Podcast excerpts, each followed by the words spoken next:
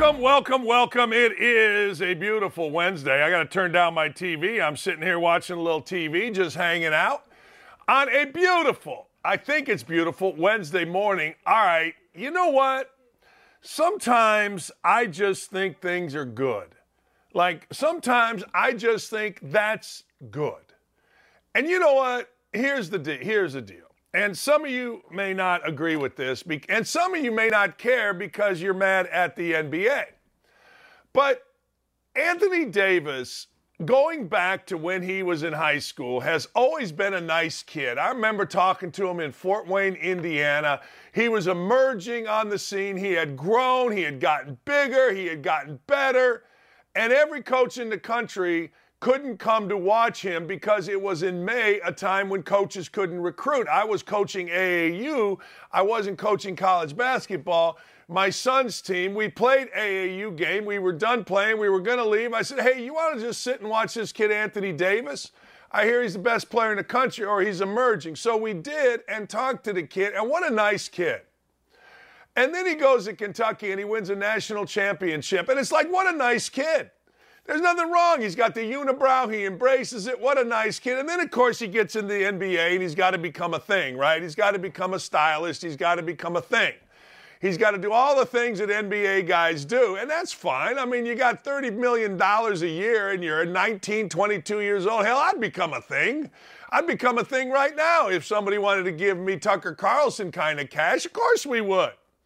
And then it starts happening. Anthony Davis starts bouncing around a little bit. Next thing you know, Anthony Davis gets touched. He gets hurt. Next thing you know, and here it comes, ladies and gentlemen, Sir Charles Barkley. That's right. Nicknames him Street Clothes. And I got to tell you, it is truly one of the great names in sports. Street Clothes, meaning he sits on the bench in street clothes more than he plays. And I got to tell you, I think it's funny. I do. I think it's really funny. But last night, Anthony Davis did something that you are 1,000% supposed to do when you play for the Los Angeles Lakers and you are a big man in the realm of Shaq and Kareem and Wilt and even Gasol. All right? It's what you're supposed to do. You're supposed to get in the playoffs and get busy. Really, really busy. And last night, Anthony Davis got busy. Dude had 30 and 23. He dropped 5 assists and 4 blocks. Now, look, I'm not going to tell you that he's the greatest player and he's arrived, but I will tell you that he did what he is supposed to do as a Hall of Fame kind of dude. And I'm here for it. I like it. I'm not going to lie. I like it. I do. Because he's a nice guy. Like, Ja Morant is impossible, and I mean impossible to like. You can't like Ja Morant. It's impossible. You just can't. He's got guns. He acts like a 2-year-old. He's a child, and we don't dig on children. We just don't. We don't dig on him. But, hey, look, 30, 23, 5 assists, 4 blocks. I'm down. And now he's at the press conference, and for whatever reason, he's got to look like whatever you got to look like, and that's cool. That's fine. That's the NBA, and I'm all good with it. But damn, what a game he had last night, and what a game for the Lakers. They go into Golden State, and they win. Now, hey, how about this? The Knicks shut down 7th Avenue, or the fans shut down 7th Avenue. We're going to get into what they did a couple days ago with Dwayne Wade and mutilation, but I digress. So the Knicks end up getting a win. The Knicks end up doing something that they 1,000% had to do. If you cannot beat the Miami Heat, see what I did there? Without Jimmy Butler at home, you got no business being in the playoffs. That's just as simple as I can make it. No Jimmy Butler, you're at home, you've got the crazy crowd, the great crowd of the Garden, you've got the entire city jumping up and down, standing on their head and crapping snowballs for you. If you lose that game, you don't belong in the playoffs. In fact, if you lose that game, the NBA should come in and say, hold up, whoa. Hold the phone. We're going to change this. You guys, Knicks out. We're going to bring back the Bucks. Bucks in, Knicks out. Get the heck out of here. We don't need you. Enough is enough. Goodbye. You're down 2-0. This is going to get boring. That's what the NBA should have or would have done had the Knicks decided that they were going to lose that game. They did not. And the reason they did not is because they got one of their best players back, Julius Randle. Now, I want you to think about this. This is what I talk about all the time with Indiana basketball and with the Colts. I don't care how scrappy the 53rd man is on the roster. I don't care about guys number 10 and below in an NFL roster. I could care less. In college basketball, I don't want to hear what a great summer Logan Duncombe had at Indiana. I don't want to hear about it. I care about the stars. I don't want to hear how scrappy somebody makes us in practice, or what a great job so-and-so did coming into the game for a minute. I want to hear about stars, and Julius Randle is a star. He was out game one, played game two. Now, why he was out game one, who knows? The NBA is so ridiculous with their injuries. They suck when it comes to that. But I got to tell you, so now you got a star back who drops 24. He and Brunson go for 55 between them. Now you got a chance to win some basketball games. Like, you guys get so excited here in Colts world. Well, did you see the unrestricted free agent that our team signed? Yeah, I don't care. Well, he's the next Gary Brackett. Yeah, okay. Whatever. I don't want unrestricted free agents. You know what I want? I want Shaq Leonard back playing at a Pro Bowl level. That's what I want. I want Julius Randle back playing with 24 in a conference in a conference quarterfinal. That's what I want. I don't need to hear about little Scrappy coming off the bench. I don't need to hear about little Shefties. I want superstars. I want studs. I want Quentin Nelson back as an all-pro. I don't care who they signed as an unrestricted free agent for right guard. I want stars being stars. That's how you win. If you're going to be any good in the NFL, Joe Burrow needs to be really good, and his wide receiver needs to be really good. Period. I want to hear about the third string guy. That's it. That's it. Jeez. And we saw it last night. You want to go into Golden State and win? Yeah. You can talk about Austin Reeves or whatever, but I need Anthony Davis and I need LeBron James. You want to talk about a team in the NFL? You want to talk about the New England Patriots? Who's their superstar? Give me a star on that team. Used to be you could name a bunch. Used to be you had Gronkowski, even Hernandez. You had Brady. Are you kidding me? Defensively, Brewski, Stephon Gilmore. You had studs. Randy Moss was there. Welker, Amendola. All those guys became studs. See, we get too fascinated with the bottom end of the roster. I don't care about the bottom end of the roster. And last night, it showed up absolutely perfectly. You know where the bottom end of the roster came into play? When Jordan Poole was the guy pulling from 38 feet or whatever he did with a chance to tie the game late. Jordan Poole is not a bottom end of the roster guy, but he's not Steph Curry and he's not Klay Thompson. So next thing you know, you take your chances. If you're the Los Angeles Lakers, great job by Darvin Ham, the coach. He double teamed. Curry got trapped, had to get rid of it, didn't get it back. And next thing you know, from way deep, Jordan Poole has to take a shot, and it's not a bad shot. Jordan Poole can make that shot, but it wouldn't have killed him to be about 5 feet closer. But again, superstars, ladies and gentlemen. I'll say it till I'm blue in the face. Indiana football just got that really good running back to walk on. Yeah? When's the last time a really good running back walk on did anything? No, I don't want to hear it. Absolutely not. I don't want to hear it even a little bit. I want stars. I want five-star recruits. Why do you think we always see Duke and North Carolina and Kentucky and Kansas and UConn in the finals? Why do you think they're always winning championships? Five-star recruits, period. That's it. And you saw it last night. You saw it, and it was beautiful. LeBron at 38 years old. Now, I'm going to tell you something that I don't even like saying, but LeBron James to me, and it does not seem that it is so far out there right now. But if LeBron James wins a title at 38 years old with only one other star in this era of teams put together, including, you can say whatever, but including the Warriors, who brought the former number one pick, Andrew Wiggins, to their team, I'm going to argue something here. I'm going to argue that LeBron's going to end up being the greatest player of all time in most people's minds that aren't stuck in the 80s and 90s. Now, I am of the ilk that it is Michael Jordan and it is Kareem Abdul-Jabbar. That's the ilk that I'm of. But I was thinking about this. 38 years old. It'll be his fifth title. Well, man, he can't be the greatest until he wins six. Nah, I don't know about that. I don't know. You win one this year, and let's be honest, people are going to say, well, you're getting ahead of yourself. Of course we're getting ahead of ourselves, but you're already, if you're LeBron, up 1-0 in a series against the supposed best team in the West. You're already, if you're LeBron, have eliminated the number one seed in the East. Now, we can talk about how scrappy the Heat are. We can talk about all that stuff. But the fact of the matter is the number one seed on the other side is gone. Gone. And if you watch the Celtics, you go, wait a second. I don't know, man.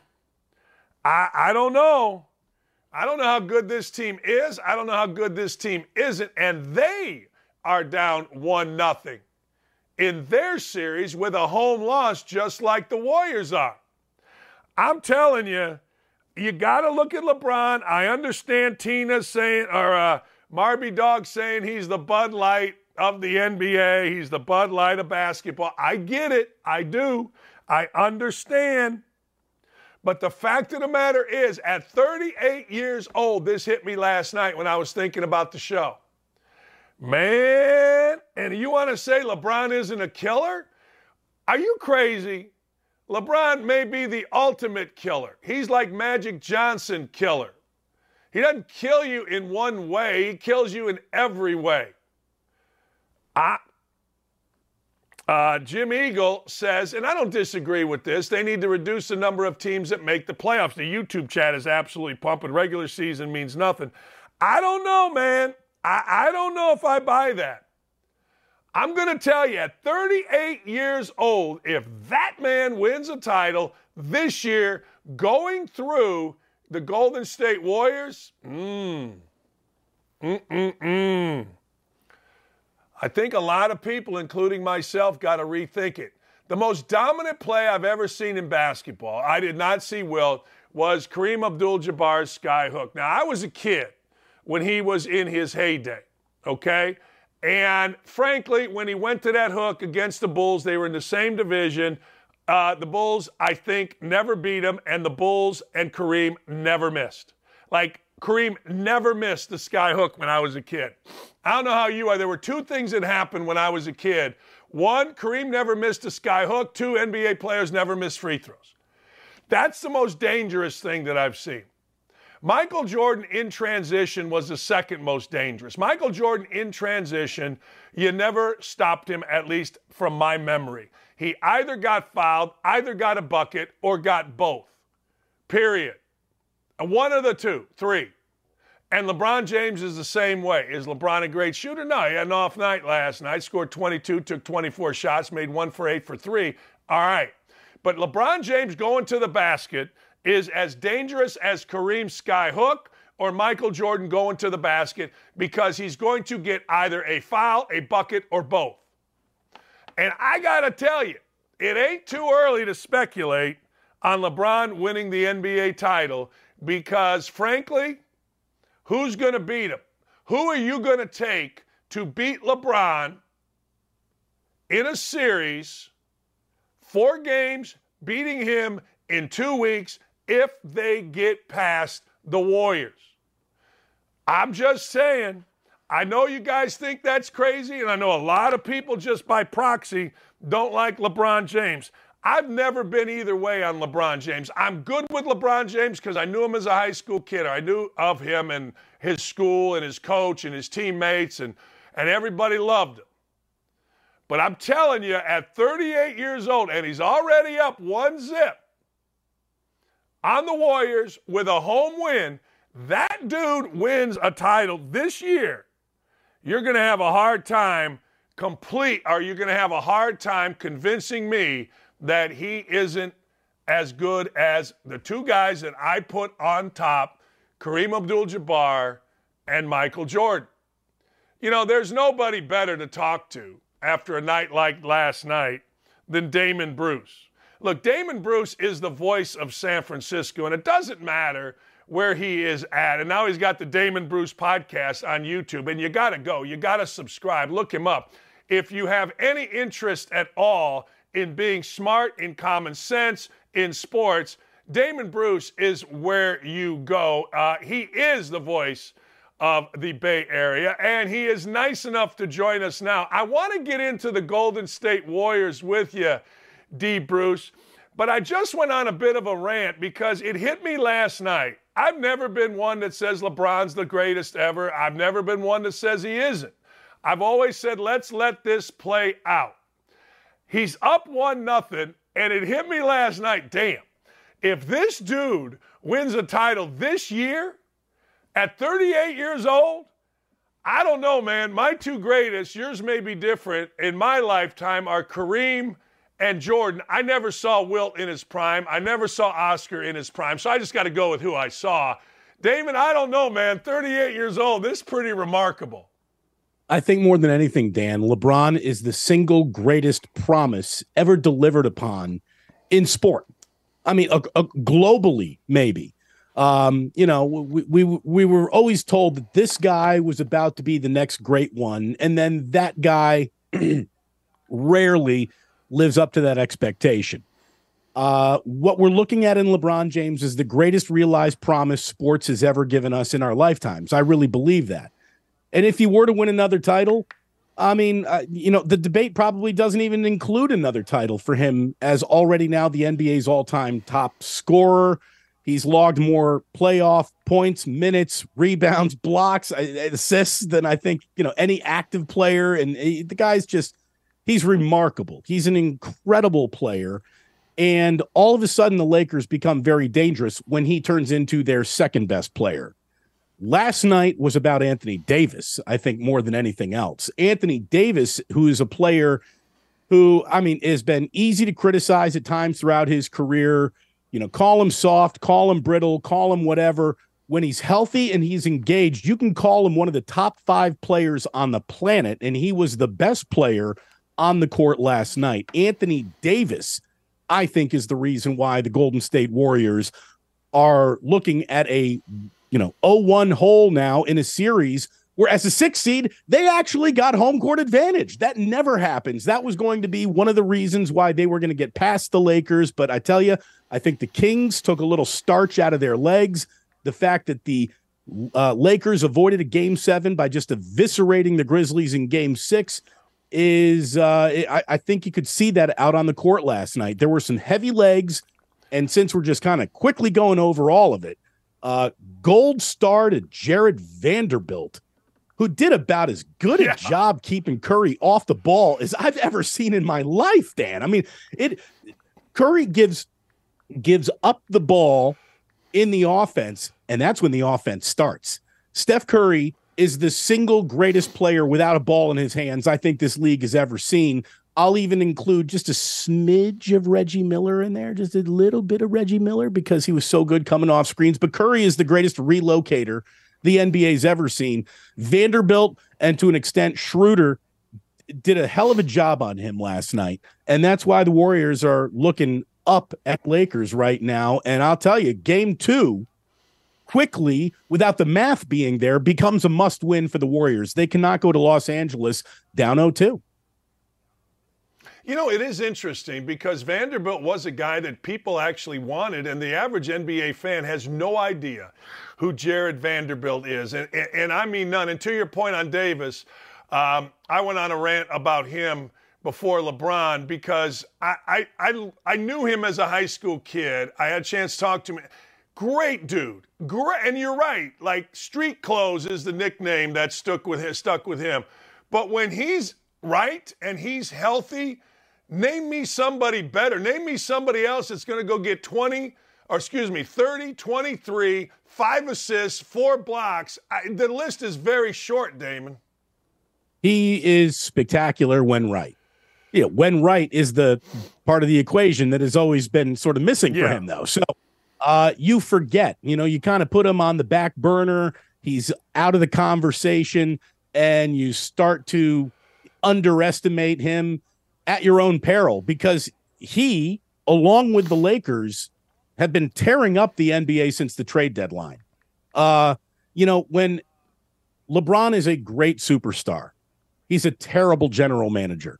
He set the Lakers back by demanding Russell Westbrook's presence on that team. Rob Pelinka finally, grew a pair and said, wait a minute, I got a job to do here, LeBron. I'm going to have what might turn out to be one of the best NBA trade deadlines of all time. He completely rebuilt a team on the fly. And when superstars are allowed to be superstars and general managers are allowed to be general managers, that's how teams come together. And so the Lakers are hardly the team we were joking about at the beginning of the year. And they're much better than the team that, we started noticing, hey, they're a little bit better. They're not just a little bit better right now. Like you were saying, they could be a championship caliber basketball team right now. And I don't think anybody really had that, even when they started playing well after the deadline. But it's come together. It's morphed. It's gelled. They've had enough time together.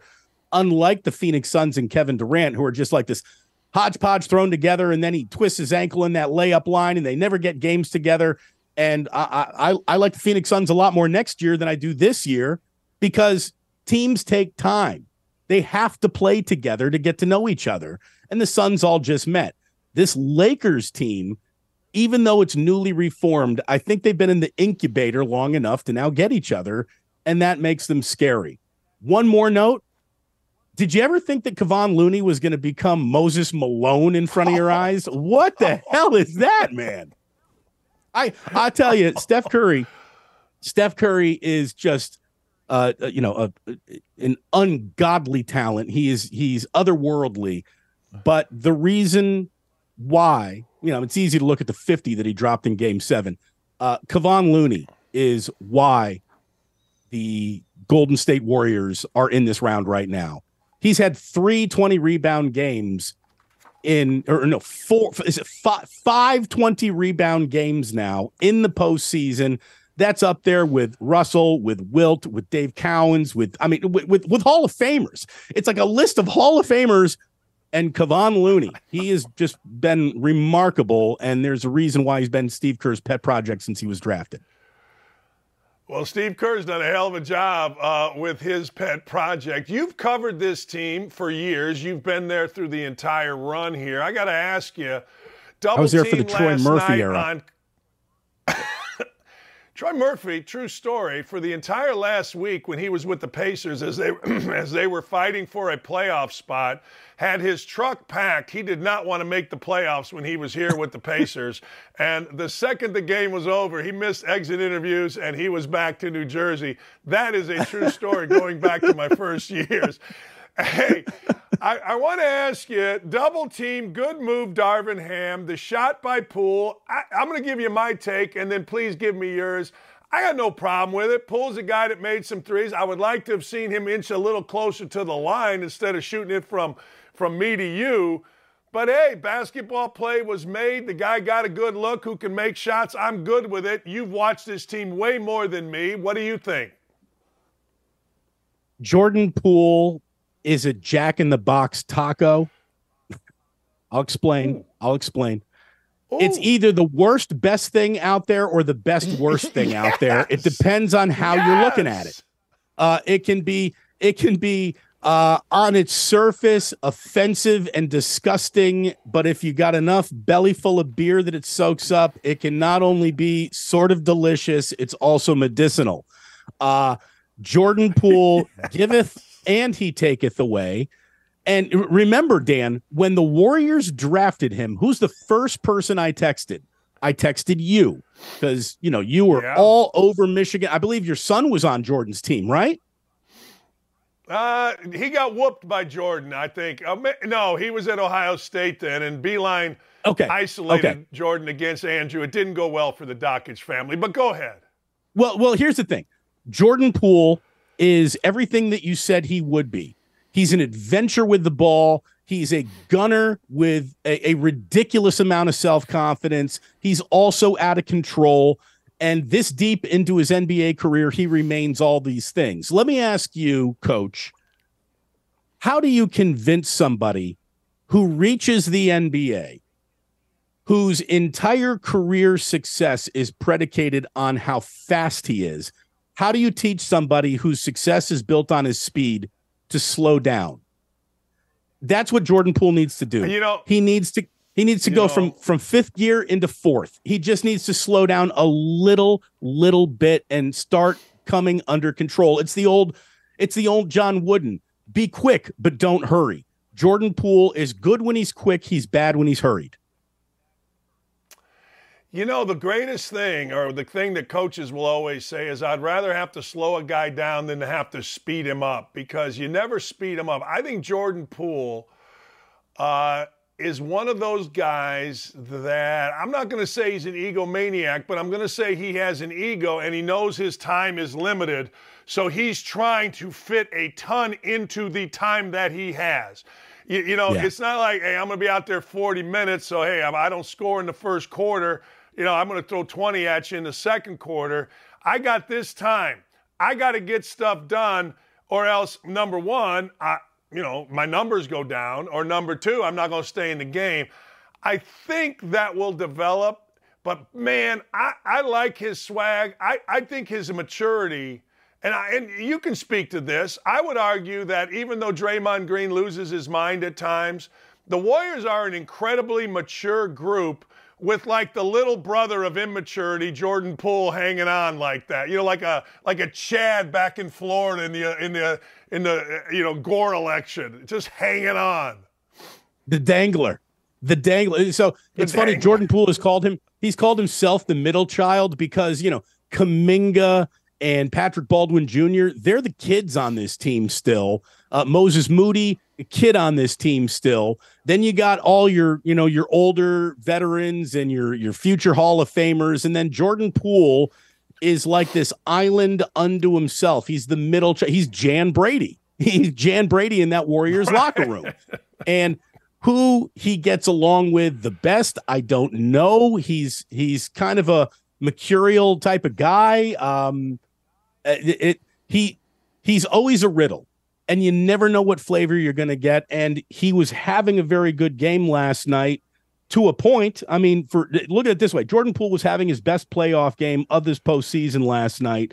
He finished with 21 points, and he was the only Warrior. Wow, oh my God, Jordan Poole was +7 last night. The only Warrior to come ahead. No, Klay was also +1, but Jordan Poole's +7. And then at the very end of the game, he takes the two worst shots of the game, two bad times. He takes that left-handed layup against LeBron. He challenged LeBron at the rack. There was no chance that layup was going down. And then he takes the 38-footer when there are enough ticks on the clock to see, where is Klay? Where is Curry? Maybe they should be taking this shot at this time. I love his confidence. His confidence sometimes undoes his success because he gets overconfident. He is the jack-in-the-box taco of the Golden State Warriors. Nobody around, and we saw it in Game 7 in Sacramento, obviously nobody around the Warriors world is going to be in a panic mode or play different or anything else. It's a long series. But I've always said this. I've always said you can beat Steph, you can beat Klay, you can beat LeBron on a Wednesday in Indianapolis in February or in January. But beating either of those groups 4 times in 2 weeks is a completely different deal. Totally different. And that goes, even though you got to beat them 3 now. How do you see, based on your experience with the Warriors, Damon, how do you see this series playing out? So they got to get game two, Dan. They have to, because one of the gyms that Steph has always shot poorly in, whether it be a good Laker team, a bad Laker team, a good Clipper team, a bad Clipper team, is the gym in Los Angeles. You know, it's amazing that Staples Center almost sounds charming and quaint at this point. We got to call it crypto.com, lost your money arena, whatever the hell that was. So that's always been a tough building for them to shoot in. They need to get right in game two, and then they need to do in Los Angeles what the Lakers just accomplished last night. They're going to need a split down there. I don't think you want to go down more than two games at any point in time. This ain't the Kings, you know, and with all due respect to the Kings, there, you know, other than Mike Brown, there's not a drop of championship DNA. There are drops of championship DNA all over this Lakers team. So they know how to win. They know how to close out, and they know how to play defense and rebound. If Anthony Davis keeps playing like this, that matchup you can just basically wave goodbye to. The Warriors really do not have an answer for that. Kevon Looney was incredible last night with 10 points and 23 rebounds, 5 assists, but he's not shutting down Anthony Davis like he did Domantas Sabonis. This is a whole new ball of wax. So Anthony Davis and LeBron, I think, are going to be getting theirs the entire series. It's turning the spigots off everywhere else. It's making sure that Schroeder doesn't go off on you. It's making sure that, you know, Jared Vanderbilt isn't, you know, the glove taking Steph Curry just out of his game.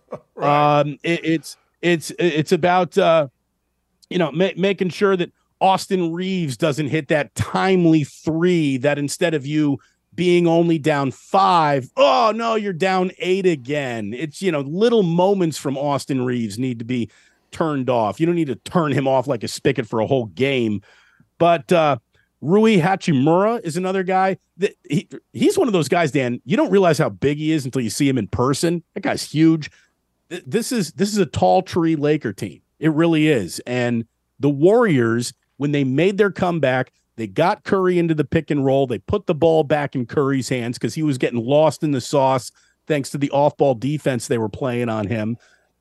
Put the ball in Curry's hands, run the hell out of the pick and roll, and as great as Looney was, maybe you're going to have to put Draymond at the 5 and go good old-fashioned small ball. I don't even know what to expect at this point, or should expect at this point, anything from Grandpa Iguodala. But if he could get the tennis balls off of his walker and give this team 15 minutes in a championship caliber situation, that would be great. I mean, Andre Iguodala deserves an awful lot of respect. He has also been a total waste of space and a wasted roster spot all year long. And I don't want to hear about how good of a, you know, play defense clapper he is. This is a Steph Curry, Draymond Green, Klay Thompson, Steve Kerr team. You don't need another, you know, a guru giving everyone, you know, the secret, you know, piece of paper in the fortune here. This will release you and make you the best version of yourself. You know, you don't need that for this team. I don't want to hear about, well, he's so valuable, and the way he talks to the team and the way he inspires guys. You need a player. You need players at this point. So if Iguodala can actually get out there, that would be a really big help. And maybe, even though Steve Kerr has totally lost confidence in Jonathan Kuminga, you need some fresh legs and an athlete. And that guy's got both of those things going for him right now. So whatever he might take off the table, the fact that he ain't tired and doesn't use a walker, that could be a reason to play him, even though you might not want to. I still think this could be Warriors in 6. I still think this could be Warriors in 6. They have never been bounced ever in the Steve Kerr era before the NBA Finals. I'm not going to say it's going to happen until it actually happens. So they got to start by putting this back together in game 2.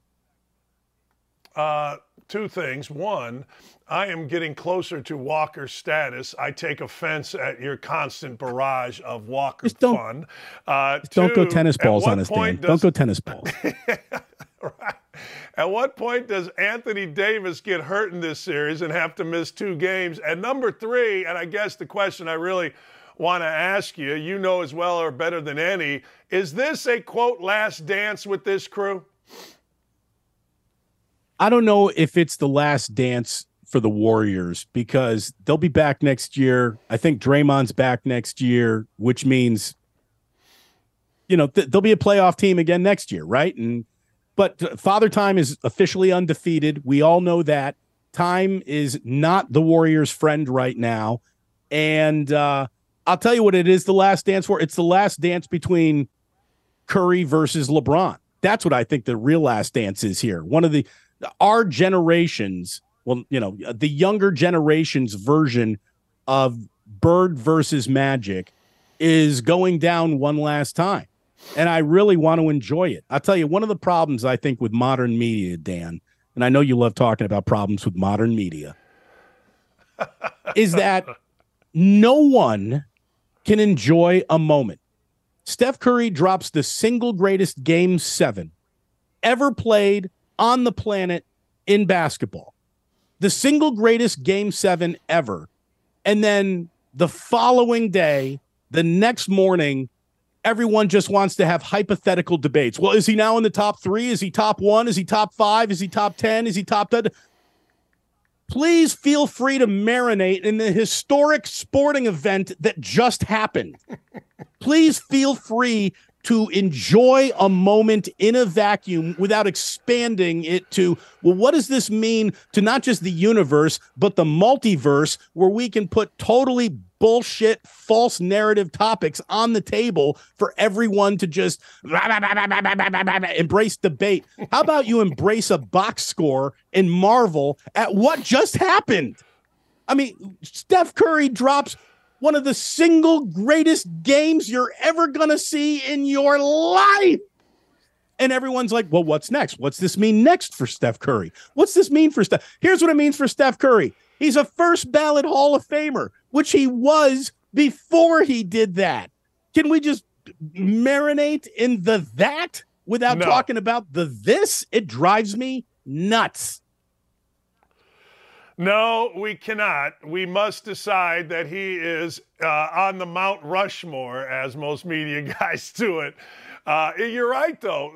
I said this on Monday or whatever day it was, when you do something in a Game 7, in a major sport, you know, football, basketball, baseball, hockey, that's never been done, ever been done.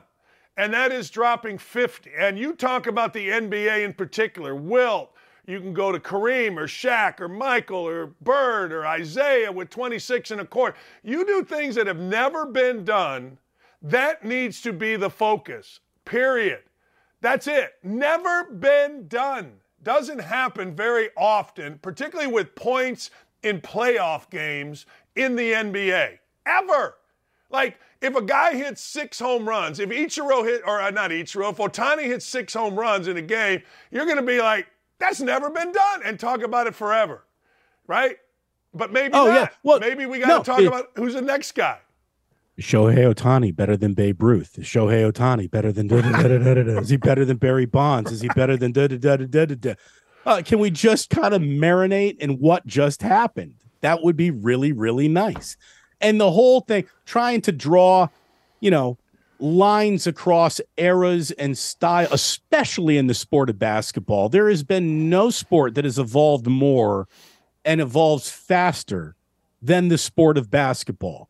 And, you know, Steph Curry, far and away the greatest shooter of all time. I would take him over Reggie Miller in a game of horse for my life, for the life of my wife and children. I would take Steph Curry in a game of horse over any basketball player ever born on the planet in a game of horse. And having said that, had Reggie Miller ever taken 23s in a game, much less a week? I mean, like, where would Reggie have been on the all-time scoring list? And I never even liked Reggie Miller, by the way. I'm not some closet Pacers fan or anything like that. But had Reggie Miller played under the conditions and circumstances of today? Oh, my God. I mean, what if Larry Bird seriously got a wink and a smile every single time he took 15 threes in a basketball game? He never did that. He wouldn't take 15 threes in a road trip. You know what I mean? He wouldn't even think of it. the styles were so different. So to try to pull players through eras and have this debate across all times and talk about sports like it's a multiple Marvel comic book universe is ridiculous. People need to start learning how to enjoy moments. As a society, oh boy, here we go. As a society, Dan, we have forgotten how to enjoy a moment. And it's usually because in the moment, you're not even in the moment yourself. You're behind your phone and you're looking at the phone. You're looking at the moment through the phone so you can capture it and what? Put it on Twitter or Facebook and tell everyone, oh, look at me. I was there. I was here. We've forgotten how to be in moments. And I want to enjoy it. I'm first of all, I'm enjoying this moment with you, Dan. I'm enjoying this moment. Thank you for having me in this moment. I am having a blast with this moment as I laugh. Throughout this moment with you and I have laughed. I have gone like this. I have raised my arm. I have made this. I have done. I got to run, discussed tacos. Friend. I knew you were the oh, and by the way, true story, because we don't have Jack in the Box here in Indiana. Whenever I went recruiting in Vegas, and we used to go every summer in July when it was really hot, guys would go to lunch. I never went to lunch. I went to Taco Bell, got a sack full of those monsters, put the sauce on, went back to the gym, and a smile on my face every time until about 5 or 6, and then they hit, and then... You know what happens after that. Damon, thank you, my friend. Go ahead. You're the best, Dan. Thank you so much. Is Indiana going to get this kid who just decommitted from Duke? Is that going to happen? Is that at least going to make my week? I think I'm saying yes to everything, Indiana. Yes to everything. They're getting them all. They're getting it done. They're getting it. It's happening. Everything good from Indiana. At Damon Bruce. And go to YouTube and follow the Damon Bruce podcast. Fantastic. Fantastic. It's going to be, along with our show, the fastest growing show on YouTube. I can promise you. Don't check on me. Just trust me. There you go. Thanks, my friend. You're the man. Thank you, Dan. I knew he would bring it. It's a perfect day to have Damon Bruce. Burgess Owens is joining us again. The senator out of Utah is going to join us in a little bit. But I'm with Damon. It is all about stars. I want freaking stars in my world. I don't care that Chris Ballard goes and gets a practice squad full of guys. No, stars. We'll be right back. Man, I'm fired up. Sack the hell up and don't go anywhere. Don't at me. We'll be right back after this.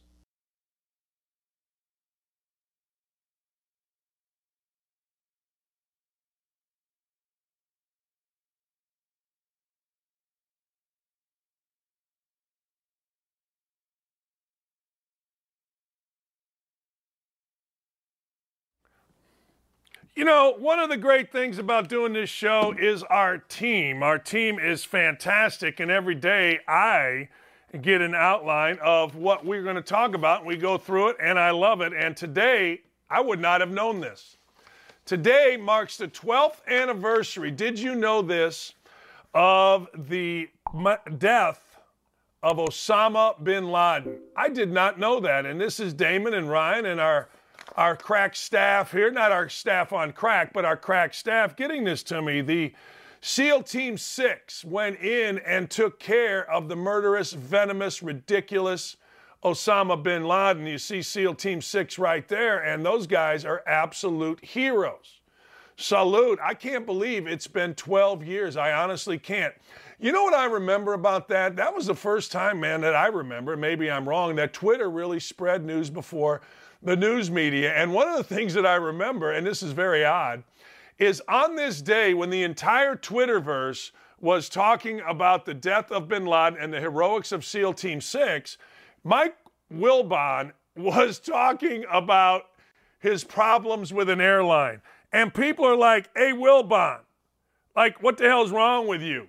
Like, how about you stop worrying about some, you know, what? What are you worried about? You're worried about your travel. We just killed Osama bin Laden, the mastermind behind September 11, 2001, and you're worried about whether or not the flight attendant gave you cookies? I'll never forget that. It was one of the most fascinating things that I have seen in my life that entire day. It literally, I remember it like it was yesterday, sitting on my couch. And I wasn't like, now I'm all in my phone, right? Every day you get tweets. Every day I'm tweeting. I'm trying to make our show more popular, that kind of thing, through Twitter and through Facebook and through, you know, whatever. And I do remember that. So let's take a moment to realize the best of the best of us. And that, ladies and gentlemen, is SEAL Team 6. Doesn't seem like we get those stories anymore. Doesn't seem like we have people that in office that want us to be heroic, that want us to do things that are, well, what Americans should do, stand up, fight, fight back, and eventually win. So thank you to Ryan. Thank you to Dylan for putting this in front of me. That's why this is the greatest, most, what's the right word? I don't know. Fastest growing show on YouTube. All right. I don't support this. But I also don't support what Dwayne Wade and his wife did. Dwayne Wade was greeted with boos and questions about his transgender child in New York days after saying his family wouldn't be comfortable or accepted in Florida because Wade has a transgender child, and he is a child. Let's see the video on what Dwayne Wade faced.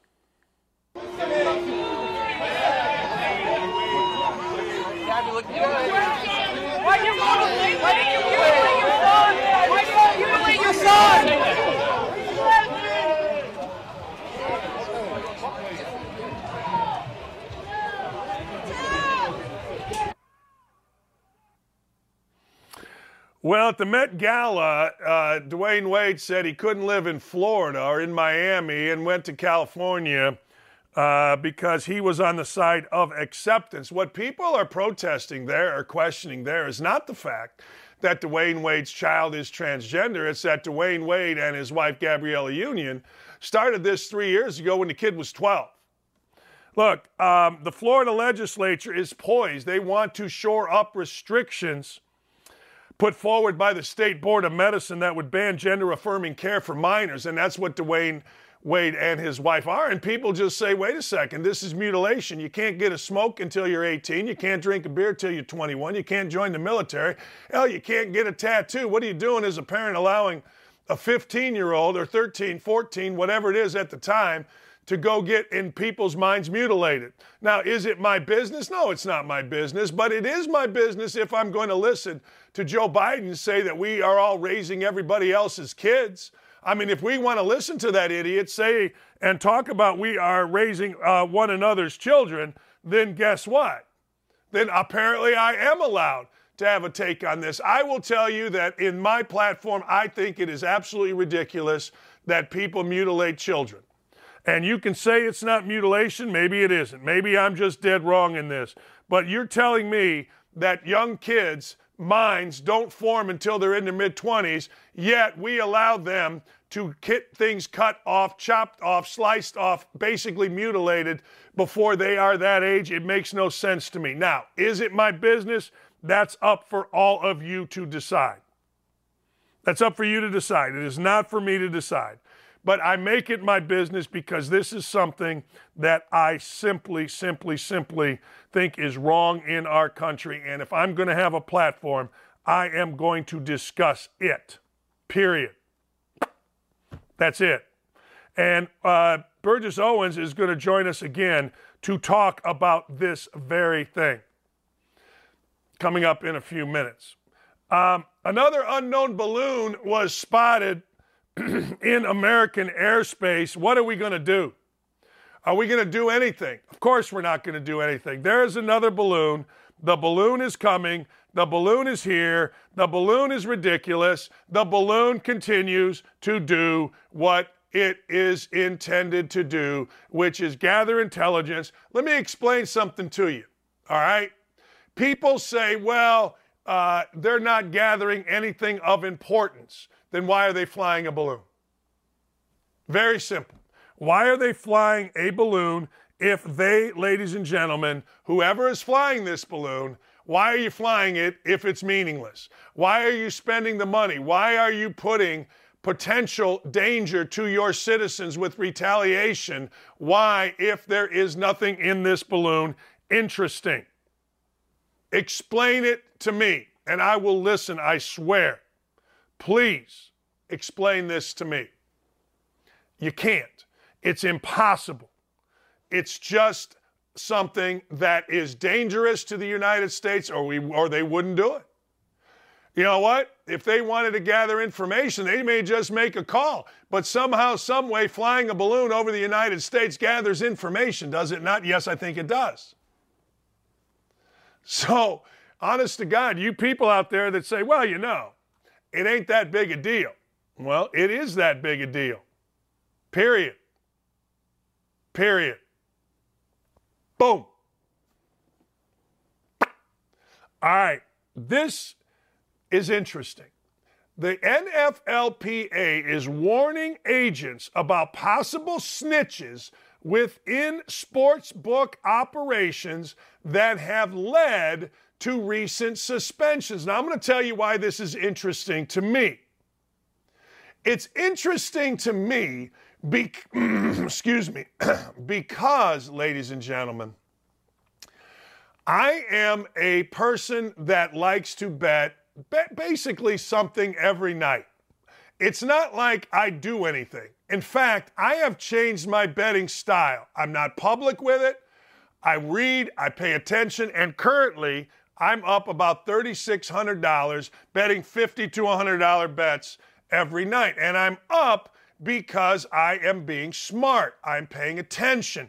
I'm not just saying, well, I'm going to sit down and watch this game, so I'm going to bet it. All right. All of a sudden, my betting thing, DraftKings, has sent me a guy to manage my account. Hey, Dan, this is so-and-so. This is Slappy. This is, I forget his name. I'm going to take a look here. Nice kid. But I sat there and I thought to myself, wait a second here. Hold on. Do I really want somebody that is monitoring, looking at, seeing my gambling? I don't think so. Hey, Dan, my name is Josh. I'm your new VP host with DraftKings. It's great to meet you. I'll tell you a little about myself. I live in Indy, big Colts fan, loved your show, that kind of stuff. And I'm like, yeah, that's great. But do I really want somebody monitoring what I'm betting? So when I saw this, I thought to myself, man, coaches out there, you better be careful. Guys out there in sport, you better be careful. Me, what does it matter? In fact, I would argue that Outkick and others probably wants me to talk more about betting than anything else. I would argue that may not be true. I think it is. But the fact of the matter is, ladies and gentlemen, if this hit me, if you're an athlete, if you're a coach, if you're a GM, if you're in the game, I am not in the game, I'm talking. You better be damn careful that you don't have somebody out there that knows who you are, knows what you're betting on, and then goes to somebody somewhere and tells those folks what you are doing. Legal for me, legal for you as an athlete, but I got to tell you, it isn't what you are allowed to do in your sport. And if I'm an agent, I am making damn sure that my player knows. If I'm a player, and I keep saying a coach, if I'm a coach, I'm making damn sure.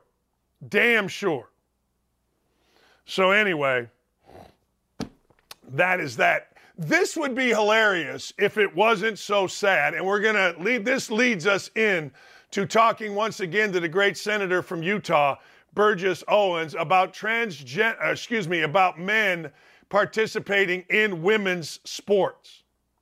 I don't know if you know this, but there is actually a women's poker tournament series, just like there is a men's and just like there's for both.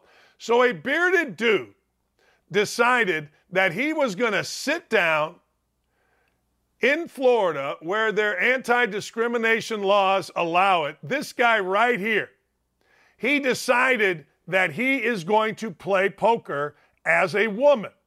That's right. He is a woman right there. A bearded man takes advantage of Florida casino laws. And guess what? David Hughes, Davina Hughes, won $5,555. He entered a $250 ladies no limit hold'em tournament at the Seminole Hard Rock Hotel and Casino, beat 82 other female contestants. My man here is 70 years old. 70 years old. Now, I got to tell you, in my opinion, if this weren't so sad and a symptom of a bigger issue, this would be freaking hilarious to me. This would be high humor to me. This would make me laugh, and in fact, it did. I sent it to Dylan and Ryan today, and I just laughed. I did. I'm just like, man, that's some good stuff. And then I'm like, well, you know, it does speak to a, well, I don't know. It does speak to a bigger issue, and that issue is, come on, man. Seriously. You got to look at it a little bit, and you got to laugh at a bit, don't you? Like, what are we doing here? Come on, man. Maybe I'm wrong.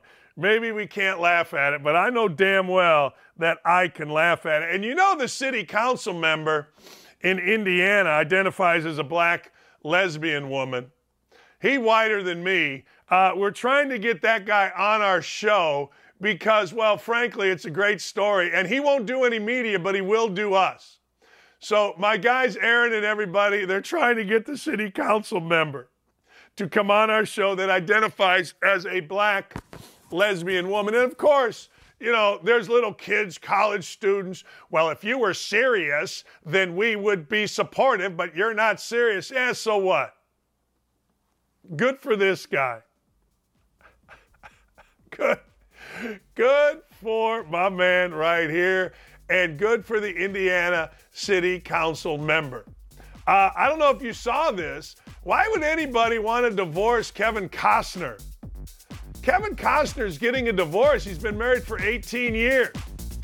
All right, speaking of transgender, Burgess Owens is going to join us, the great senator from Utah. He's back, and I'm happy about it. In a moment, we'll be right back. That's it. I got to take a break. We'll be right back with more on Don't At Me across the Outkick Network.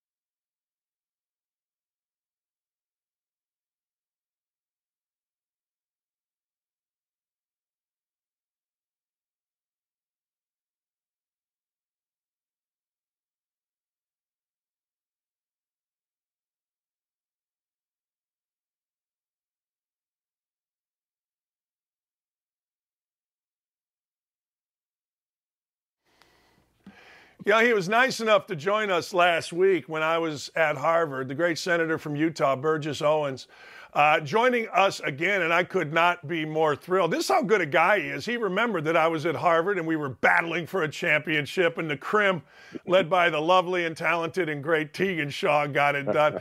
Senator, you and I were talking off air, and I just ran through a story about a bearded 70-year-old male sitting down saying, yeah, I'm a woman, winning $5,555 at a supposed women's-only poker tournament in Florida, and he did it legally. Are we at the point of no return here? That would be funny if it weren't so sad. Yeah, to say this, and first of all, congratulations. We talked about how exciting it is to be a proud dad. It doesn't matter what school we're at. When you were champions, it's a neat feeling. So, and one quick correction. It's Congressman. The senator thing, I'm not going to head in that direction at all. Not looking forward to that at all. I'm sorry. But no, let me just say this. you know, it's interesting, the conversation we're having today that would not have been even conceivable in our last generation. Our last generation was, I call, the greatest generation, a generation that came back from war, came back to build the greatest middle class we've ever seen, to defeat segregation and get our nation back to where we truly are looking at each other from inside out versus outside in. They would have thought this conversation we're having is totally la-la land. And it is. Because what happens is we have to understand what our foundation of our nation is and why it's so important to fight to keep it. Because if we don't, we'll drift. It's the way, whenever there's no compass, if you don't know there's a north, south, east, and west, you can go in any direction and have no idea you're lost. And right now, we've lost our moral compass. That compass has always been based on four basic tenets. And keep this in mind, because this is what we're fighting for and this is what we're fighting against, the ideology that hates what I'm going to tell you in the next few minutes. This country is the greatest country in the history of mankind for one simple reason. We as a culture, as a society, no matter how we get here, when we get here, what color we are, what our background, believes in the tenets. Those tenets are faith, family, the free market, and education. That's where true happiness comes from. You can substitute it with anything else you can possibly think of, and you'll find people running into a spiritual desert, into a desert in which they're not happy, they have no idea why they're starving, why they want to jump off the cliff, because you can't get away from those four tenets and survive. We have been under attack for a long time, and I'm going to say this. I ran into a guy yesterday. He ran up to me complaining about the fact that I say woke. I said, do you know what woke is? And this guy should have known better. He's older. He has no idea. When I said, well, do you know what Marxism is? He has no idea what Marxism is. Well, if you don't know that we have an ideology, a culture that's based on God, family, the free market, education, then you have no idea when that's under attack. And what we have is an ideology called Marxism. It's been around for a long, long time. It's evil. And we've been undermining our country for a while, for a long time. I was actually, Karl Marx in 1800 said that the first battleground is the writing of history. So this has been a fight we've been after for a long time. So we're having conversations about men, grown men, who feel no shame to go out and take a prize, a lifestyle, whatever that honor might be for someone who is by design. Women are weaker than we are. Women have other strengths that we don't have. I call it intuition. It's the pure love of Christ when we talk about kids. The things that women have that men don't, and things that men have that women don't. And our role, very simply, as a man, as men, is we understand and respect those differences. We understand what women bring to our society, and we are willing to die to make sure they can do what they do best. That is, give our culture a sense of civility, of direction, of compassion. All those things that make us who we are today in this country is because of the power of womanhood, and also the power of manhood, the willing to stand up for it.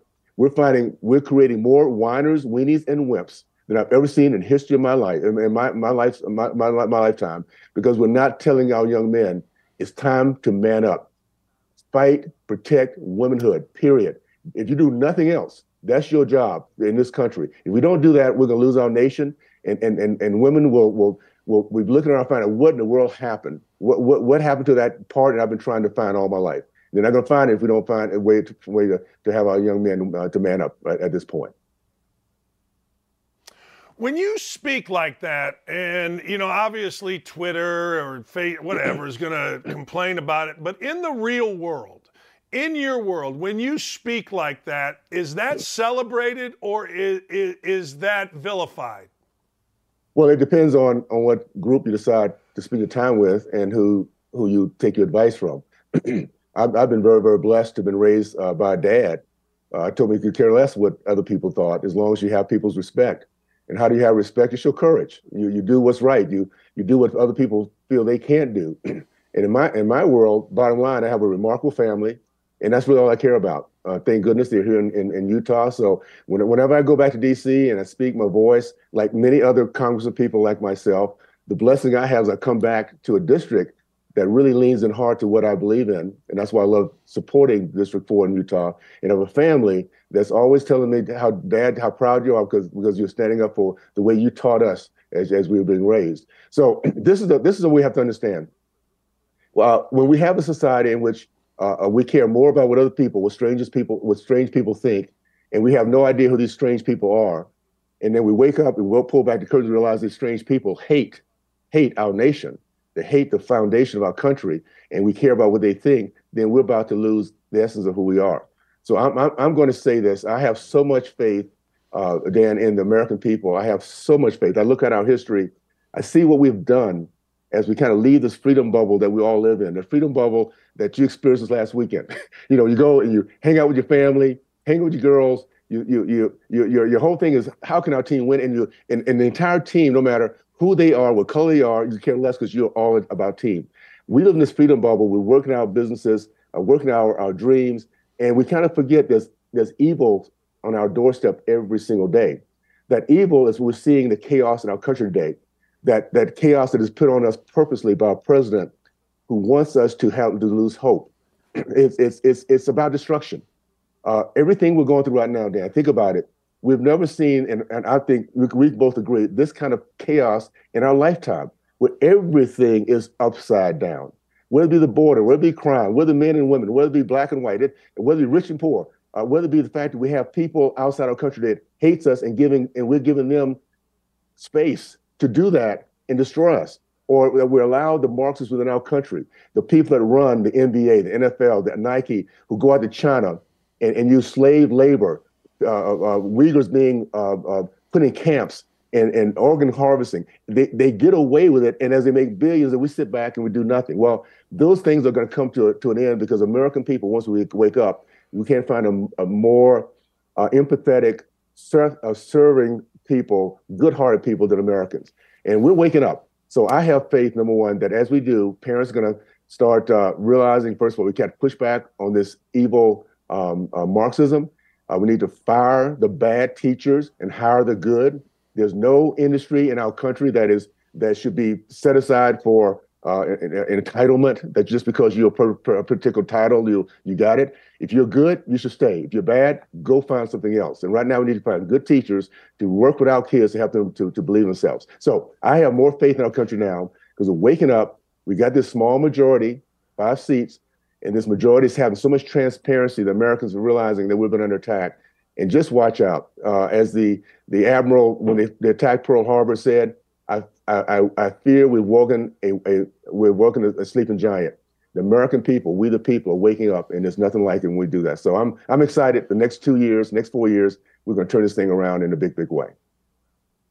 I hope so. How culpable is the media in this? The media is everything. The free media, actually, you know, as we all know, our country has been very unique because of our foundation, free speech, the fact that we can have a faith in our Heavenly Father and the way we want to do that and feel free about that or not. So those basic rights comes from the ability to speak, to talk, to have debates.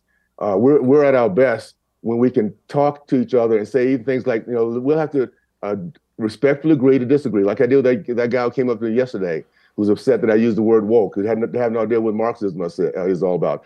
I ended our conversation and said, my friend, you know what?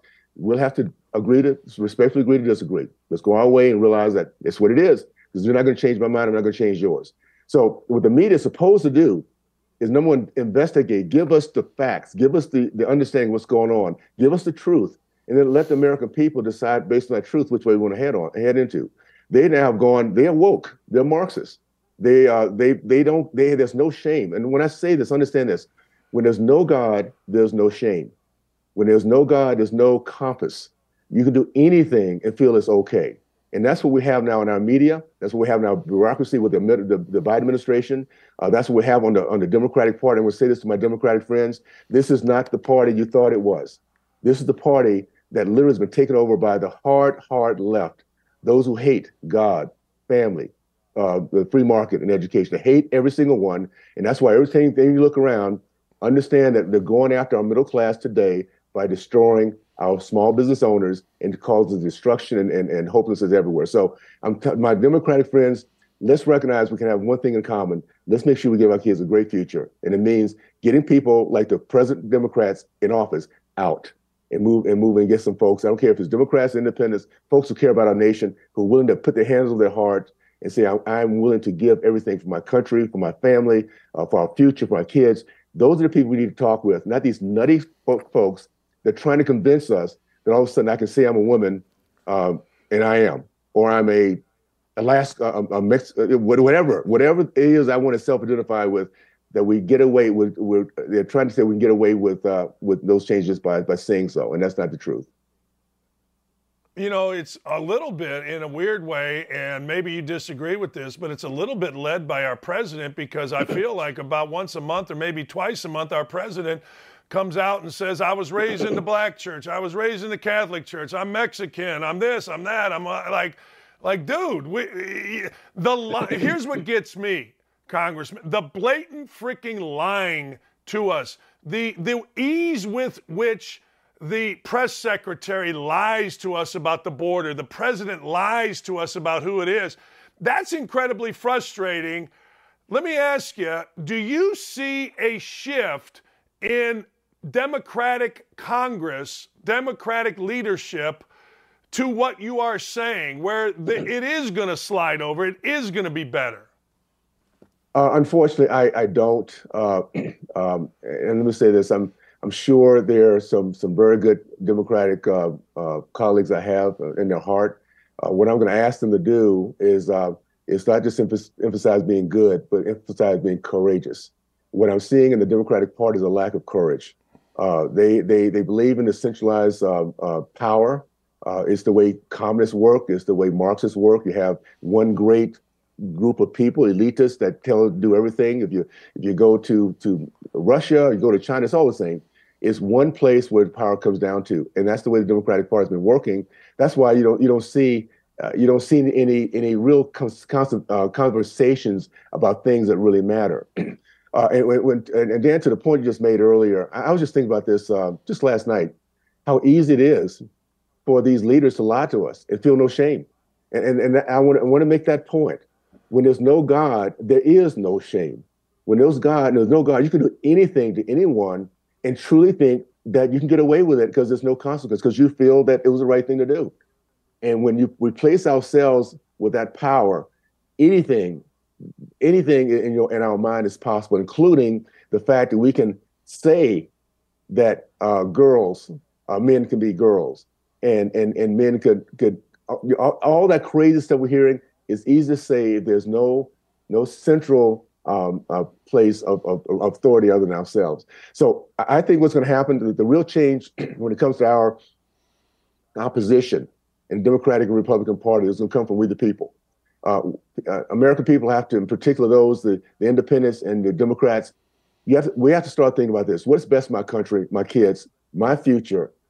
How can I get my dreams accomplished? And it does not come down to voting on a D or an R. It comes down to voting on men and women who have the basic concepts, the values that we share, that we think will get us there. So that means we might have to go across the aisle and vote for somebody else that we never thought we'd vote for. I used to be a Democrat, believe it or not. Now, that was many, many decades ago, but I realized they were not doing my race any good at all. And I put my race first before this Democratic Party, and here I am. I'm with a party now who cares about all people, because it's all about policies and not about breaking us up based on our race, creed, or color. So we can all do that. I will say this: let's vote. Let's stand for our country, our values, and not for a party. And I think we'll do just very, very well with that. What do you think, as we move forward with this whole male competing against female, the transgender thing, what do you think is going to happen in the Olympics? It's not going to be accepted. This is understand that we're talking about something that we've all understood from the very beginning of mankind, that there's a difference in men and women. The science says there's a difference. Our common sense says there's a difference.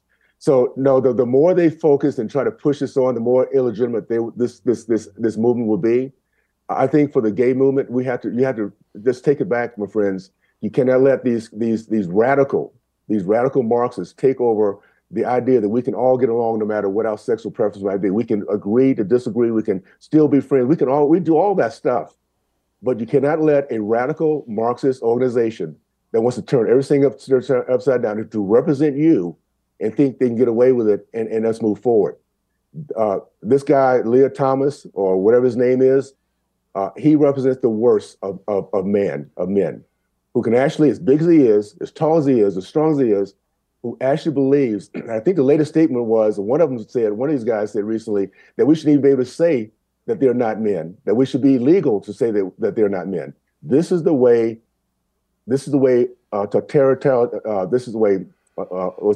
Totalitarian governments anyway, Marxists, that's how they work and operate. They want to squelch our concerns and our voices. So let's, across the board, no matter how we feel about our gender, do not let this arm of the gay community take this away and turn it upside down and subvert the idea we can have conversations about other things that really do matter, that we can agree on. You know, I actually, to your point, I don't know if this is true or not, but whenever somebody, me, you, it didn't matter, didn't outwardly support the transgender movement, you were called a hater and you were called dangerous. You're dangerous. You're putting lives in jeopardy, violence by not supporting. That went for a while. And then all of a sudden, a member of the transgender community kills 6 people. And next thing you know, it shifts to what you just said.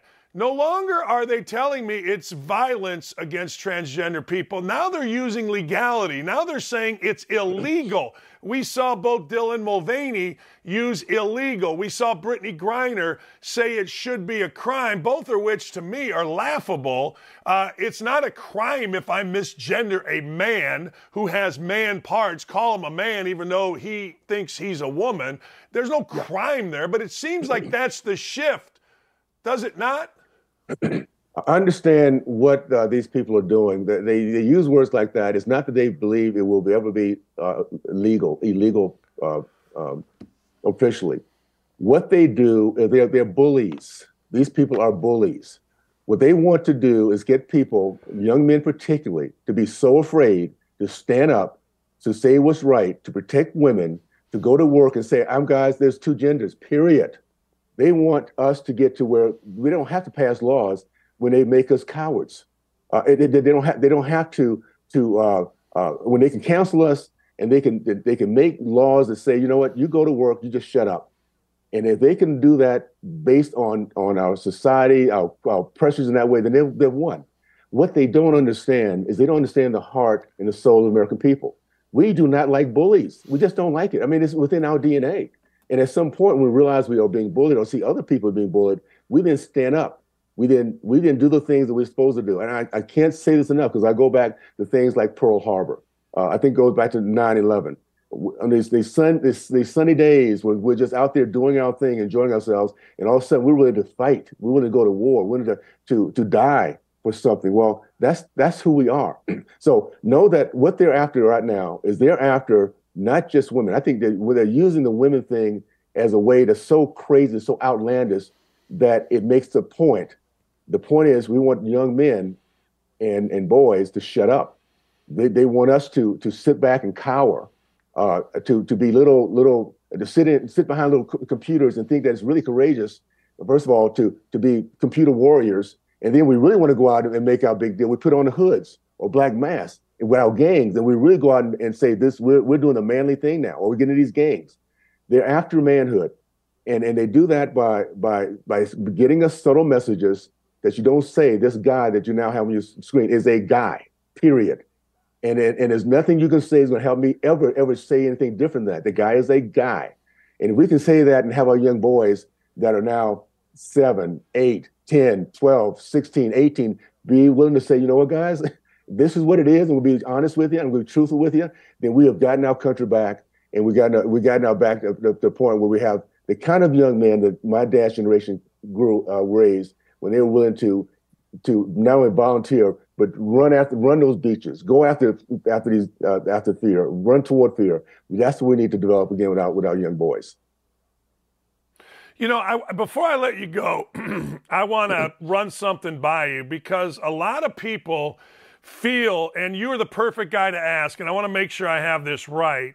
A lot of people feel this transgender debate, discussion, whatever you want to call it, is a smokescreen for bank failures, rampant crime, wide open border, gun grabbers, sidewalks with needles and human waste, the destruction of our city, fentanyl death, China ready to take Taiwan. We got an impaired president. A lot of people feel like it's a distraction, this transgender thing, from the things that I just mentioned. What are your thoughts on that? Dan, you just nailed it. It's interesting. There is a strategy. It's called the Cloward-Piven strategy, 1966. Two Marxists came with the idea that if you really want to deal with poverty, what you do is you overwhelm the system. You overwhelm with so much issues, so much chaos, so much hopelessness that the people, we the people, beg for the government to come in and take over. They beg for us to put in minimum wage. They beg for us to put in a welfare system that can take care of us. That's the way the hard left works. We work, think about what we do, Dan. As we go out there, we dream hard, we work hard, we push ourselves to develop grit, and then we respect each other based on meritocracy. There's this dream power we have. The other side is all about destruction.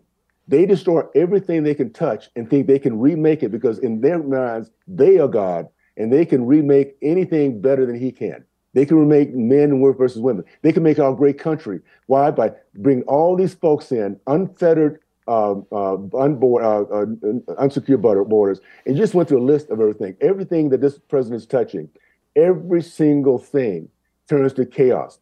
There's not one topic, and I charge anyone who's listening to this conversation, name the one topic that this guy Biden has done that's given us hope, that's given us, made any common sense at all in terms of how they approach it, and know that we have a way of winning. They want us to lose. They want us to have hopelessness. They want us to turn against each other. They want us to hate each other because that's the way Marxists do. It's evil. It's based on that. Anything you take away, when you take away God out of anything, what is left is pure evil that destroys everything that we have, and we're not putting up with it.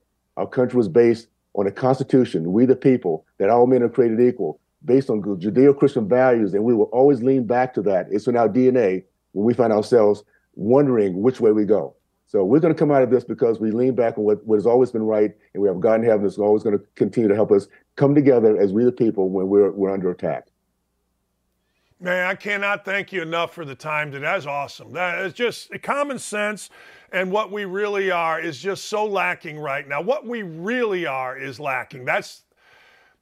It's unbelievable. It's stunning to me. It really is. Well, Dan, I want you to think about this, and those that are watching, you experienced something this weekend that was so much fun. You were able to just kind of let everything go and watch the future, watch the hard work, watch the grit, and you do it with your friends around you. And you care what color they are, it doesn't matter. That is America. So I want Americans to realize, take every moment you can and recognize when you see America at its best, look at it and realize this is what we're going back to. And no matter what they throw at us, we're not going to take it. We're going to win at the end of the day. And as Al Davis says, as we all can go back and know this well, just win, baby. That's what we do best, and we're going to continue to do that. So let's keep it going, America, for sure. Thank you, my friend. Thank you for the time. I got goosebumps. Thanks. Awesome. Thanks, Dan. Take care, buddy. We'll see you later. Take care. Hey, there ain't a damn thing wrong with winning. And that's what we do as Americans. We win. And this is the 12th anniversary of the SEAL 6 team going out and winning, getting Osama bin Laden. And Burgess Owens is just great, and I needed to have him on. Leah Thomas represents the worst of men, and you can argue about that. You can disagree with that. You can hate that. Whatever you want, you can do. But I got to tell you, he ain't wrong. And there's a book called Wild at Heart that I've been promoting for years, and it's a guy named Etheridge, whatever, that wrote the book, and it's fantastic. It allows young men to be young frickin' men, and it's great. And give it to your son. Give it to him. Man, oh man. All right, when we come, that was awesome. Thank you, Aaron. Thank you, everybody. Thank you for that. That was, and I know the YouTube chat is bumping, baby. It is absolutely pumping. We got some what the hells that you are not going to believe. You will not believe some of these when we come back. We'll be right back. We'll be right back. Got to take a short break here. We are rolling with Don't At Me, and you don't want to miss it. Stay tuned.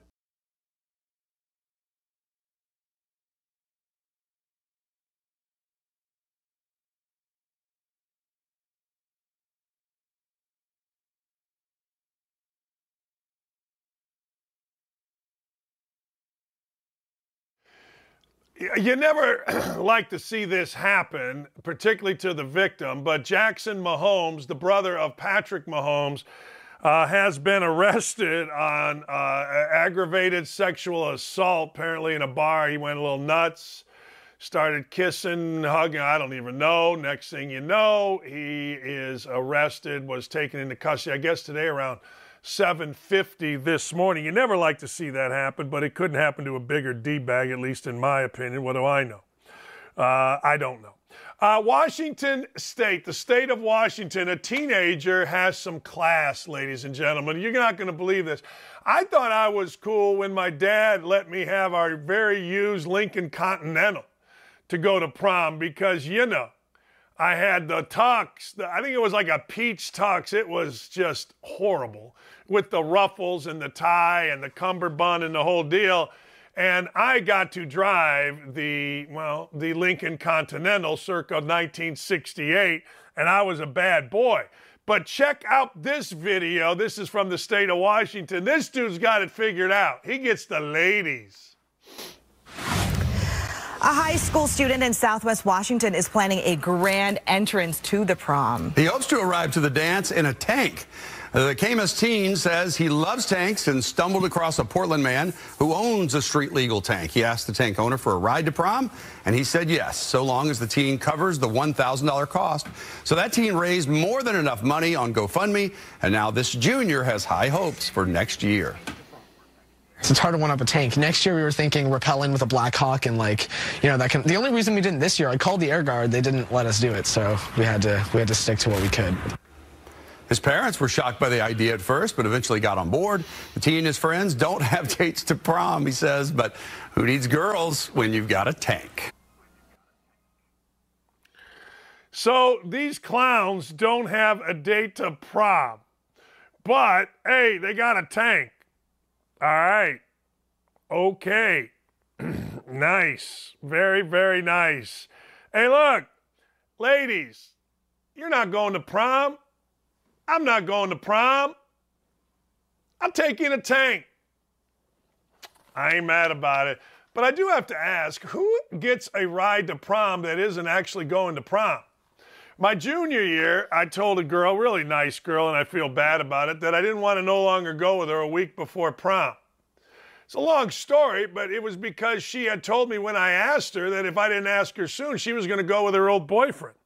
That did not make Double D happy. And when you make Double D unhappy, you know what the story is. Double D is going to let you know. You know. All right, sportsbook in Ohio sportsbook halted all betting on Alabama baseball. This is very odd. Alabama baseball taking on LSU. The betting got halted. How about that? The betting got halted because of, quote, suspicious activity. Man, I got to tell you, of all the sports, I think betting on college baseball would be really difficult. I've never done it. I mean, look, I'll bet on anything you want. I'll bet on most things. I just really never thought to bet on college baseball. College baseball scores, man, they get wacky. They get cray-cray, as the children say. I don't think I want to do it. I don't.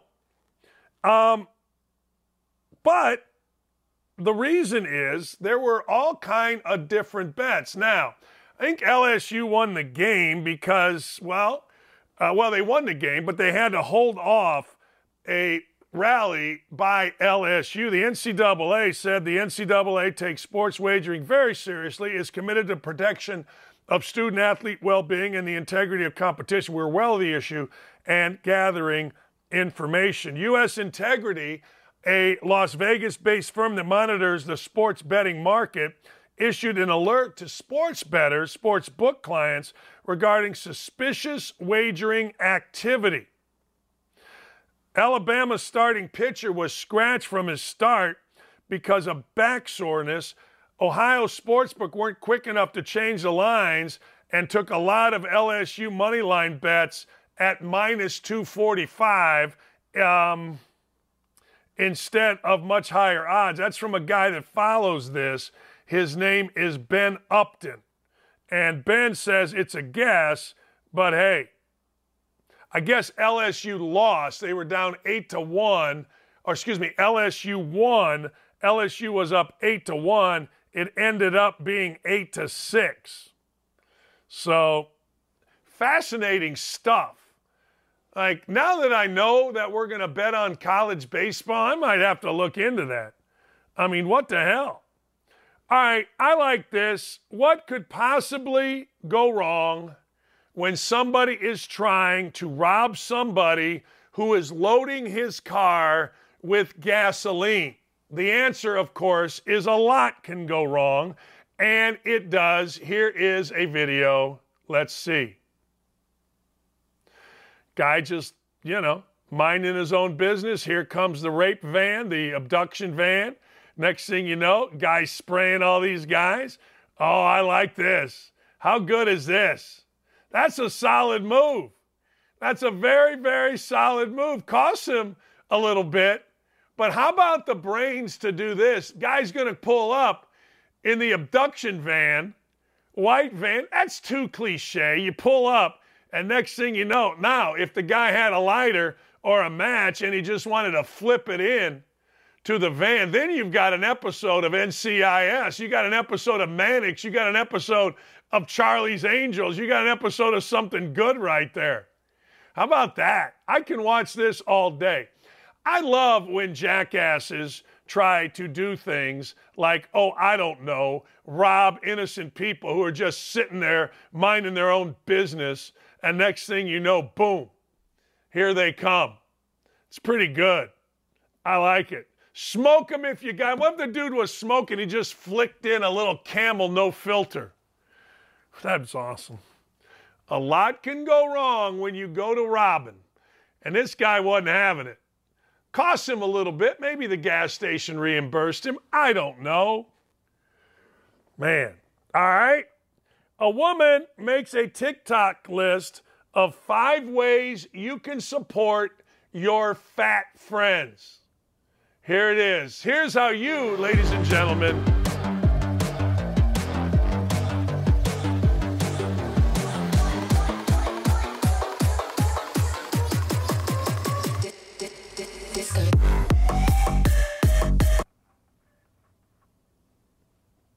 Can we do that again? That was fast. I like it. 5 ways you can support your fat friends. I love it. Go ahead and call restaurants to make sure they have fat-friendly seating. Communicate about stairs. Call ahead to ask about weight limits. Make sure your home has fat-friendly, and keep your negative body talk and diet plans to yourself. Well, the last one, I suppose. But the truth of the matter is I'm fat. I battle weight issues. And this happened to Lee and I. It was Thursday night. We were in the big city. Maybe it was Friday night, I guess. I don't know. We were going to go out to dinner on Hanover Street. Hanover Street has these kind of, sort of, in Boston, Italian restaurants. They're okay. It's like going to Little Italy in New York City. They used to be great, but now they're commercialized, and it's okay. It's on the north end. They're good. They're okay. So we walk into one of them, and they want to put us in the corner. It's 2 seats. It's one of those places where literally we're sitting here, you're sitting right here, someone else is sitting here, but it was going to be in the corner, and it was going to be by a window. But Lee looked at me, and she's like, you don't like that? I go, no, I got to spread this out a little bit. I got to give the people what they want. I got to get big. And I always have to go to the bathroom. It's what I do. So anyway, I, through Lee, asked to be moved to a table over there. A little bit busier, a little more in the middle, but I could spread my business out. I wasn't so encumbered. So I totally understand, ladies and gentlemen, about, you know what, fat seating. In fact, on the flight, I don't know how we got these seats. It was a Spirit Airline flight, and they had the metal sides. Like we were cramped. We didn't have the pull-up arm handles. You ever sit in one of those? I don't even know why we got them, but we did. Spirit Airlines, not like they got first class or anything. We're in like row 3. It wasn't first class. We didn't have any more leg room, but we got that seat, and my fat ass was damn near too wide for that seat. I gotta, I'm exercising like a crazy person, but I gotta put down the bonbons. Here we go. My guy, Ryan Webb. Do you know who Ryan Webb is? Ryan Webb is awesome. He is an Indiana city councilman in Delaware County. That is where, ladies and gentlemen, that is where Muncie is and Ball State University. This is awesome. Ryan Webb, he made an announcement. It's made people mad. They don't believe that Ryan Webb is actually an African-American lesbian. Well, he sure looks like it to me. Well, why isn't he? He absolutely looks like it to me. What are you talking about? Look at that after picture. He's taller. He's stronger. I think he's an angry black woman. I think he is. The left is going insane. People are losing their minds, and I don't understand it. Look, apparently you can identify as anything you want to be. And he wants to be a black woman, a lesbian black woman. Maybe he could be Karine Jean-Pierre. She's a lesbian black woman. It's worked out well for her. He went from just being an Indiana city councilman to a lesbian woman of color. You go, boy. Yeah, you go. You do you. Isn't that what we're supposed to do? You do you. That's the big thing among people now. Of course, it's an idiotic thing. Of course, it's a stupid thing. Of course, you do you is a ridiculous thing. But hey, that's what everybody wants to say now. So there you go. Ryan Webb, you are an American hero. I personally can't do it. I'm personally going to fight the other way. I am going to say, hey, look, there's nothing wrong, ladies and gentlemen, nothing at all about you being a transgender person. Good for you. Yay, rock. Go fight, win. But you shouldn't do it, at least I don't think, if you can't get a tattoo, I don't know, till you're 18, why are you able to slice your business off? Why are you able to get mutilated? Why are you able to have a sex change? I don't get it. I honestly don't. I don't understand it even a little bit. Maybe you do. But that just makes common sense to me. That just makes perfect sense that, hey, look, here's the deal. Don't do it until you're older. I don't know. I'm just saying. Here's the deal as we move forward. I want to say that I do not like that Jackson Mahomes got arrested for aggravated assault because I don't like the victim. But boy, does that guy seem like a complete D-bag. He seems like somebody that is just awful. I also want to say and I don't know if I'm even supposed to say this, and I don't really care, but apparently Newsmax is coming out with all of these videos, hidden videos from Tucker Carlson on the set. I think it makes him look human. When you're on a set, you might actually make a joke. You might actually make a, quote, off-color joke. You might actually say something that isn't accepted by everybody. Wow. How horrible. Can you imagine? Oh, my God. That is so horrible. Hey, look. And then I would argue the person that's worse is the person that's leaking. I once had a lady tell me at ESPN, if I ever released all of the private on-set, it's called On the Bird footage, everybody at ESPN would be fired. Everybody you see in front of a screen, black, white, female, male, would be let go because our society is so whacked out and so ridiculous right now that even the smallest thing said makes people absolutely insane. Smart. Here's some breaking news for you also. Joel Embiid is going to play tonight. Duh. I listened to all the morons that never coached that said Joel Embiid should sit out. Joel Embiid should do what? Joel Embiid should do, huh? They won one game, they being the Sixers. You got to win four. You got to win four freaking games. Four. Not one, not two, not three. You got to win four. So if you won one, that is not the time to sit out and say, hey, I don't need to play. No, it's the time to, quote, step on their throat and go ahead and win a freaking game, too, and put a lock on this series. Whew. He has told teammates, I'm back, Jack. So if he's back, Michael Jordan style, then we'll see what happens. But I got to tell you, man, oh, man, you don't sit the MVP out in game two because you won game one. If you are healthy, you play. Period. Let me say it again. Period. Well,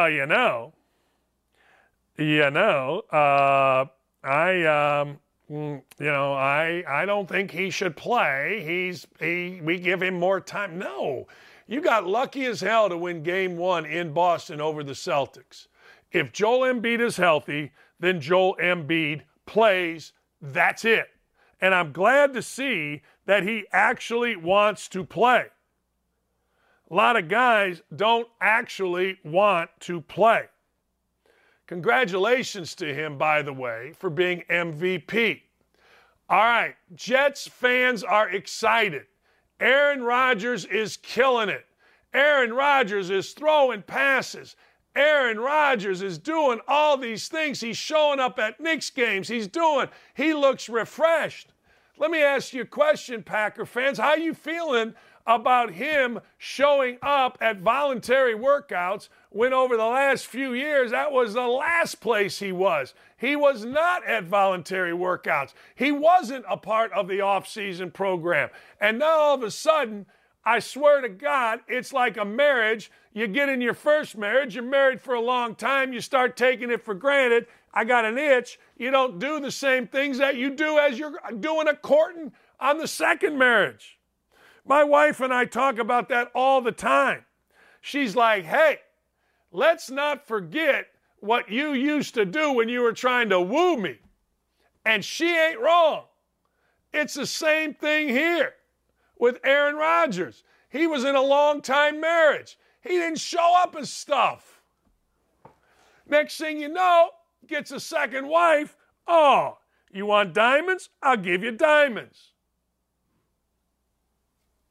Let's go to a nice restaurant instead of staying in and watching beef. I know how it goes. Last night I did stay in and watch beef. I got to take Lee out to dinner. I do. I gotta take him out. All right. Let me give you I knew she was a dirtbag. She continues to be a dirtbag and will always be a dirtbag of the day. Gwyneth Paltrow.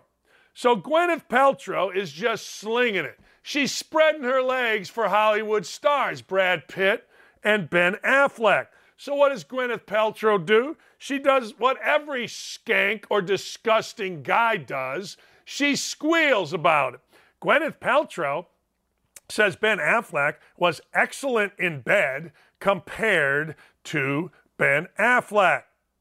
She also confessed that Leonardo DiCaprio tried to make a move back in her day. All right. Alex Cooper, host of Call Her Daddy, said, all right, we're going to play a game. Ben or Brad? And this just means that she's a bit of a skank. Can we say that word now? I hate when people talk about their sexploits. I do. Gosh, they were both good kissers. Who was better in bed? That's really hard because, well, Brad was sort of major chemistry, love of your life at the time. But Ben was technically excellent. I can't believe my daughter's listening to this. Am I blushing? God bless J-Lo and everything she is getting over there, Cooper responded. Yeah. I met Brad on the set of Seven. I think I was only 22 years old. Everybody knew he was the most gorgeous movie star in America. We said hi on the set, and it was major love at first sight. Yeah, okay. All right. But I just don't get it. I just, you know what? She also said, and I like this quote, about Leonardo DiCaprio, he was very loose with the goods when he was 19. Really? 19 years old, your name is Leonardo DiCaprio, you're a star, or you're going to be a star, you're in Hollywood with all these crazy people, duh. If you're not loose with the goods, I can't help you. Seriously. Get loose with the goods. That's a great way of saying it. All right, who we got with Wokadope? Hey, are you guys on the YouTube chat? Are you guys loose with the goods? What we got for Wokadope? Ah, this is unbelievable. I mean, this is incredible. I mean, so the Navy gets a drag queen out there. She gets a drag queen out there, and next thing you know, they're trying to get a drag queen to get more guys into the Navy. Now, our recruiting of our military missed its numbers by a bunch, but the fact of the matter is this ain't going to help. Like, I don't get the world that we're living in, man. That would be a repellent for me and anybody that I know. Hey, look, they got a drag queen there. Come on, join the Navy. I don't want to be on a ship with a drag queen. Jennifer says my life coach wants me to be loose with the goods, but I haven't followed his advice yet. Ruel Miller says this isn't the Navy I served in. Honest to God. Like, how can so many smart people be so stupid? Like, if you went back the other way in our Army, Air Force, Navy, and Marines, and you went back to hardcore hooyah, hooyah, and all that stuff, man, you'd fill it up. Because people want to defend our country, but there ain't a soul alive that I know. Maybe I'm with the wrong people, and I'm talking about from age 20 to age 70, that would have any interest in joining the frickin' Navy because, hey, look, we got a drag queen. Hey, look, this is what you get to be involved in. Really? I don't want to be involved in a drag queen. Hey, look, I want to go to port, take a couple, take some penicillin and go see what I can get done. Brandy wears a braided chain made of finest silver from the north of Spain. Where do you think Brandy got that chain from? A locket that bears the name of the man that Brandy loves. Well, there's two things there. She got a locket from a dude that she loves, and she got chains and stuff from dudes that she stoops. And there's a reason that they carry a shipload of penicillin on Navy vessels. They drag queens. That's what I don't want when I join the Navy. That's from Patriot. Linda SD, my Navy dad would have been horrified. Horrified. That's right. That's what I'm saying. It's horrible. Like, what are we doing? Oh, man. Anyway, it is what it is. What's number two? This is where I live. I've been told to take care of the environment. Oh, yeah. Yeah. That's exactly right. That's exactly right. Now, we're mad. I don't know if you saw this, but the mayor of New York is mad at cows. The mayor of New York thinks that eating meat causes environmental disaster. The bottom picture is, guess which one? New York. Isn't that unbelievable? Seriously, isn't that unbelievable? People who live there are telling people that live at the top one what's right and what's wrong with the environment. Yeah, okay. Yeah, all right. Okay. You know, if you say so, again, and I think Burgess Owens said it perfectly, the world is absolutely upside down. It is 1,000% upside down. I don't see it ever coming back. It is totally insane. It is ridiculous. And I got to tell you, I don't understand it. We're worried. And by the way, there were 1,300. I saw this yesterday. When Al Gore was born, this was a great tweet. When Al Gore was born, all right, there were like 1,300 glaciers. You know, Al's always talking about climate change. When Al Gore was born, Earth had 130,000 glaciers.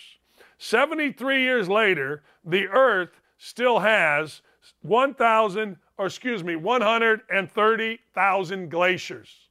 You know how much money Al Gore has made off the environment? Just stop it. God dang, we need term limits. We do. We need term limits. We need term limits like we need a job. We need term limits. These idiots are making so much money. And good for AOC and Matt Gaetz for putting in, shouldn't have to do this, but they're putting in or trying to put in a law that eliminates insider trading among congressmen. There you go. There you go. Now we're talking. There you go. Jeez. World is nuts. All right. I can't thank everybody enough. Hey, there's a pretty good article on our whole team in Barrett Sports Media.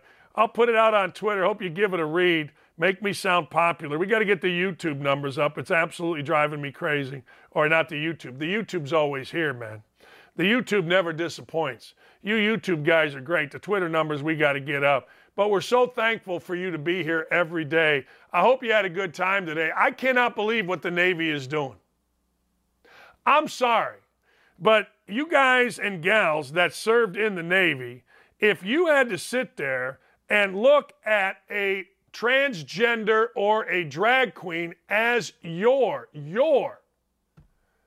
recruitment, I don't know what, calendar, who would join that? Who would join that? Man, Linda SD, thank you so much. Jen, thank you so much for being here. All of you guys and gals that participated, you guys are absolutely freaking awesome. I thank all of you. Have a great, great afternoon.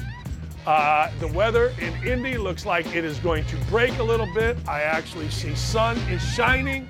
So get out, roll around the grass. It is May, and outside sex starts today. Have a great day.